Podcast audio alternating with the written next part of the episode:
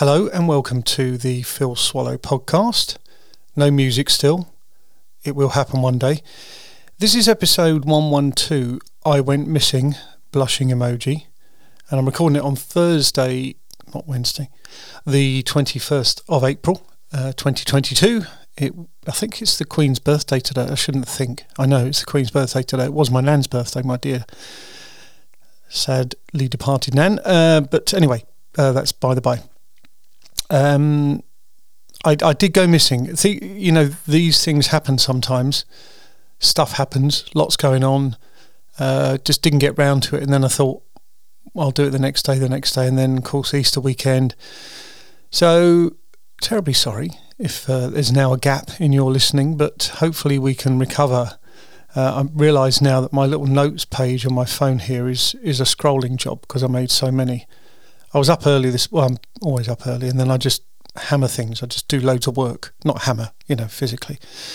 Um, that wouldn't go down well. Uh, so let's uh, let's crack on with the show. Uh, all details are in the notes. All links are in wherever possible. But I'll just go through, try and keep in order, try and make sense. Um, so yes, I've just this morning released my third video this month. So previous show I said I need to up my rate. I need to do more and I need to stop getting in the way of myself. I need to work sort of more efficient, um, up the pace. So the first video of the month was the Warlingham Rugby Football Club, which they finally kind of promoted, which is great, and that's done well in numbers, 350 to 400 views at the moment, and uh, some nice comments. And then I did one of the first of the local walks that have been mapped out. This is the Croydon Heritage Walk, they call it, but it's the Addington Village Conservation Area. Uh, so this is a mapped out walk that the council have documented on a kind of PDF thing, and then I went out and I videoed it. So it's a bit of a walk and talk, my take on that walk. So still covering all the stops on it, but I'm just doing my sort of take, and I'm I'm probably going to use that template for a few other local walks because they've they've documented some others for the area. So you know, why would I do all the research if someone else has done that? Uh, Croydon historic Croydon Airport video uh, is I did the recording, extra recording with Ian, and that's with Ian for a kind of review of a, a sort of draft version. Um, and it's then kind of you know I'll go back and revisit and hopefully hopefully we won't have to reshoot, but if we do, we do. And it's funny, I'm I'm making sure I always call it historic Croydon Airport because Ian was telling me whenever you say Croydon Airport, people say, "Oh, I didn't know there was an airport in Croydon." Well, there was until from the early well from the early part of the last century until 1959. Uh, so he said, if you add in historic, it kind of makes it clear a bit more.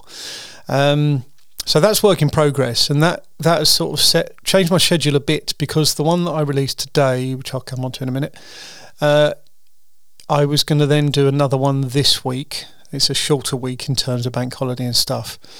Uh, but because I've got the historic Croydon Airport one waiting in the wings, and I've got one plan next week that will require quite a bit of prep and gear collating and stuff. Uh, I didn't want to overdo it. Um, so anyway, we'll we'll see. I, I I've always now because of this concept of borrowing walks that other people have done and just going out and doing them. I've got these in my back pocket, so to speak, and therefore I can just go up um, almost drop everything, go out with a charged up camera and record stuff. So uh, so that's good. So anyway, yeah, Addington Village live, South Croydon live this morning. So South Croydon came about because a guy commented on the Hamsey Green airfield video back end of last year. And we sort of stayed in touch. He said, "Oh, maybe think about doing some stuff around South Croydon." So we arranged to meet up, and um, he'd done some brilliant prep, notes, photos, uh, and he was basically my kind of researcher and guide for this. So I'm very grateful, Graham. Thank you for the work you've done on that. And it meant that I would really just turn up as the camera guy, uh, crib a bit from his notes, uh, t- take some feeds of information just before I recorded it. No, I'm giving away my, my trade secrets. Um, and then get back to the ed- editing suite. That sounds good, doesn't it? Still on my old computer though, but the new one's on order. and um, put it together with some animations and graphics and maps and stuff like that. So I was pretty pleased with that. It's ended up, you know, we were out for about three and a half hours or so. Excuse me, just want to clear a, th- a frog from my throat. Uh, and I I distilled it down to 15 minutes or so for the video. He, he, sort of knew, I think, or had worked out from my my video so far. I don't like to go beyond 20 minutes if I can help it. Uh, so so that's what we did, and that's worked really nicely. So uh, Farthing Downs is the next one. Now that's really going to be nice because I'm being taken out by one of the rangers from City Commons, so these city common lands owned by the City of London, Corporation of London, and so these guys know the area like the back of their hand. They know the sites, they know the history. There's a few things to look out for, but I won't give you any information just yet. Plus, there's going to be obviously a nature element. You know, we're out in the open, uh, so skylarks and bluebells and orchids and all sorts of things. So, I think it'll be a nice one. I think it'll be a slightly different one because we're getting, you know, up close and personal with nature.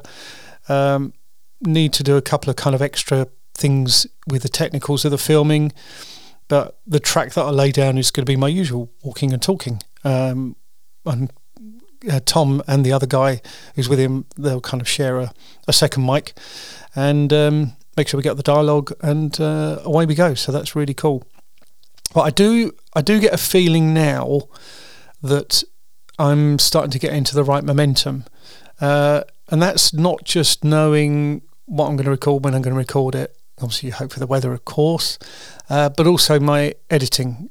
I think when you've got the sharp brain from giving yourself a little bit more of an active agenda and schedule, it tends to make you sharper in the edit as well.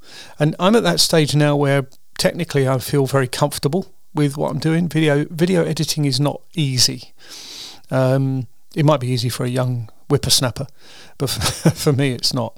But I love doing it, and I'm getting more and more into it. So, uh, learning all the time. Every video I do is a learning, but I'm really really enjoying the process.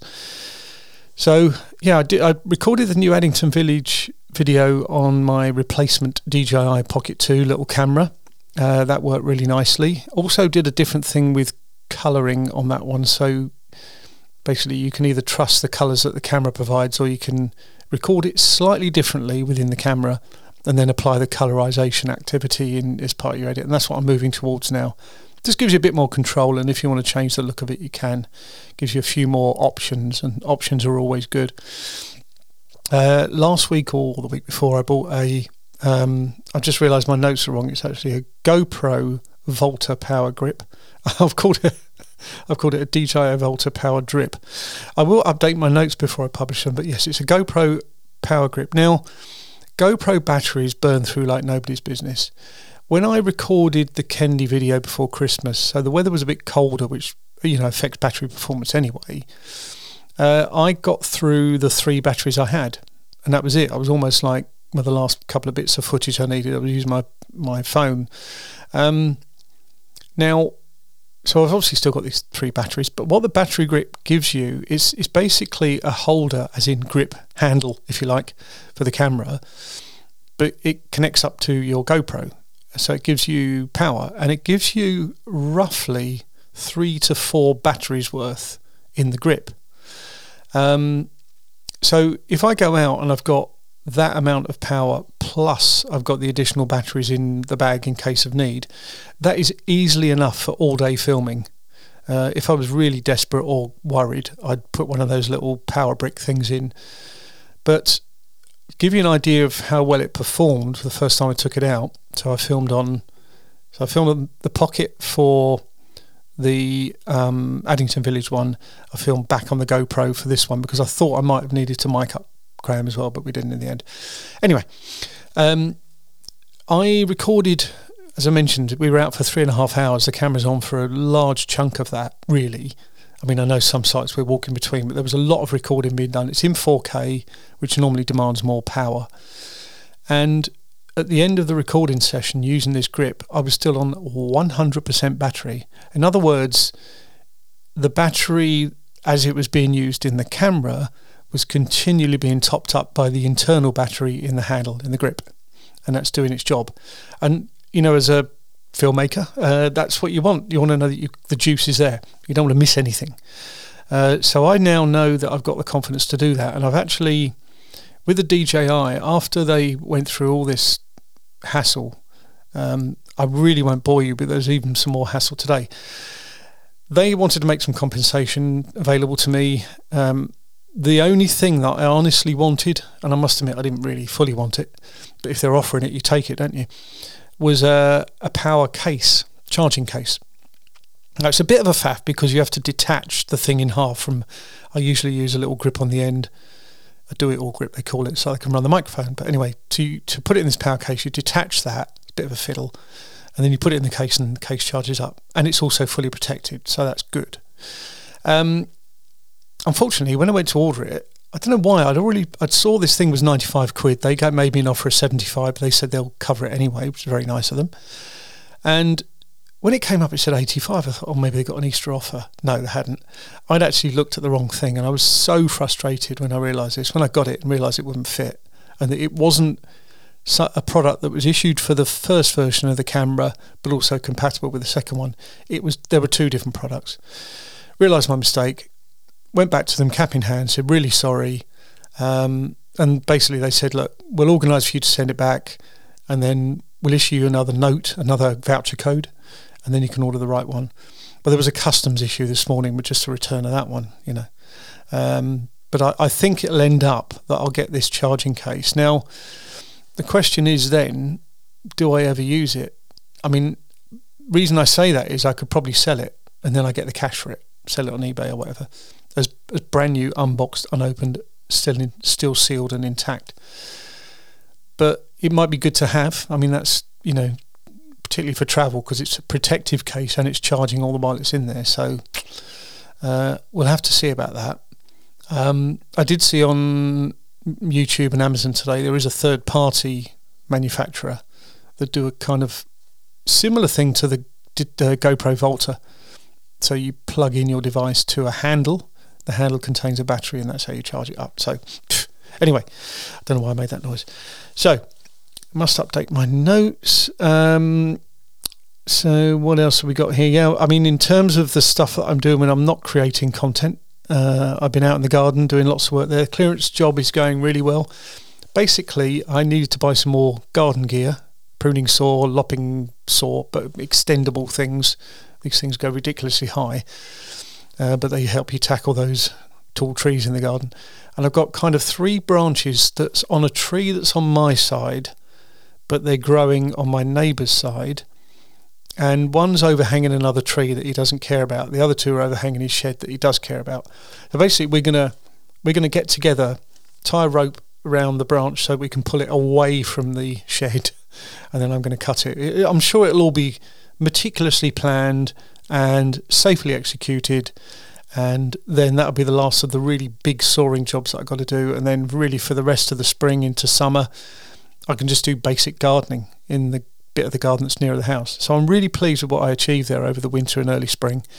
Uh, the garden looks really better for it. And, um, and it's been a lot of trips to the local refuse and recycling centre, I can tell you. But good. And of course, the benefits to me as an individual means that I'm outside, I'm in the fresh air, I'm using my muscles and exercise and breathing and all those good things. So, in terms of the old workout on the Apple Watch, it's wonderful. Um, vitamin D, you know, is huge benefits. No wonder people say it's therapeutic. And then you step back and you've got that kind of pride and you see what you've done and what you've achieved. So it looks really good. So pleased about that, progress of the gardening. Uh, need to book my mudlarking trip. Um, this is the voucher that Sue gave me for Christmas. Mudlarking being you kind of sift around on the shore when the tide's out in London, and um, and find stuff. So you're obviously guided through it. So I'm really looking forward to that. Uh, talked about the new Mac that's on order.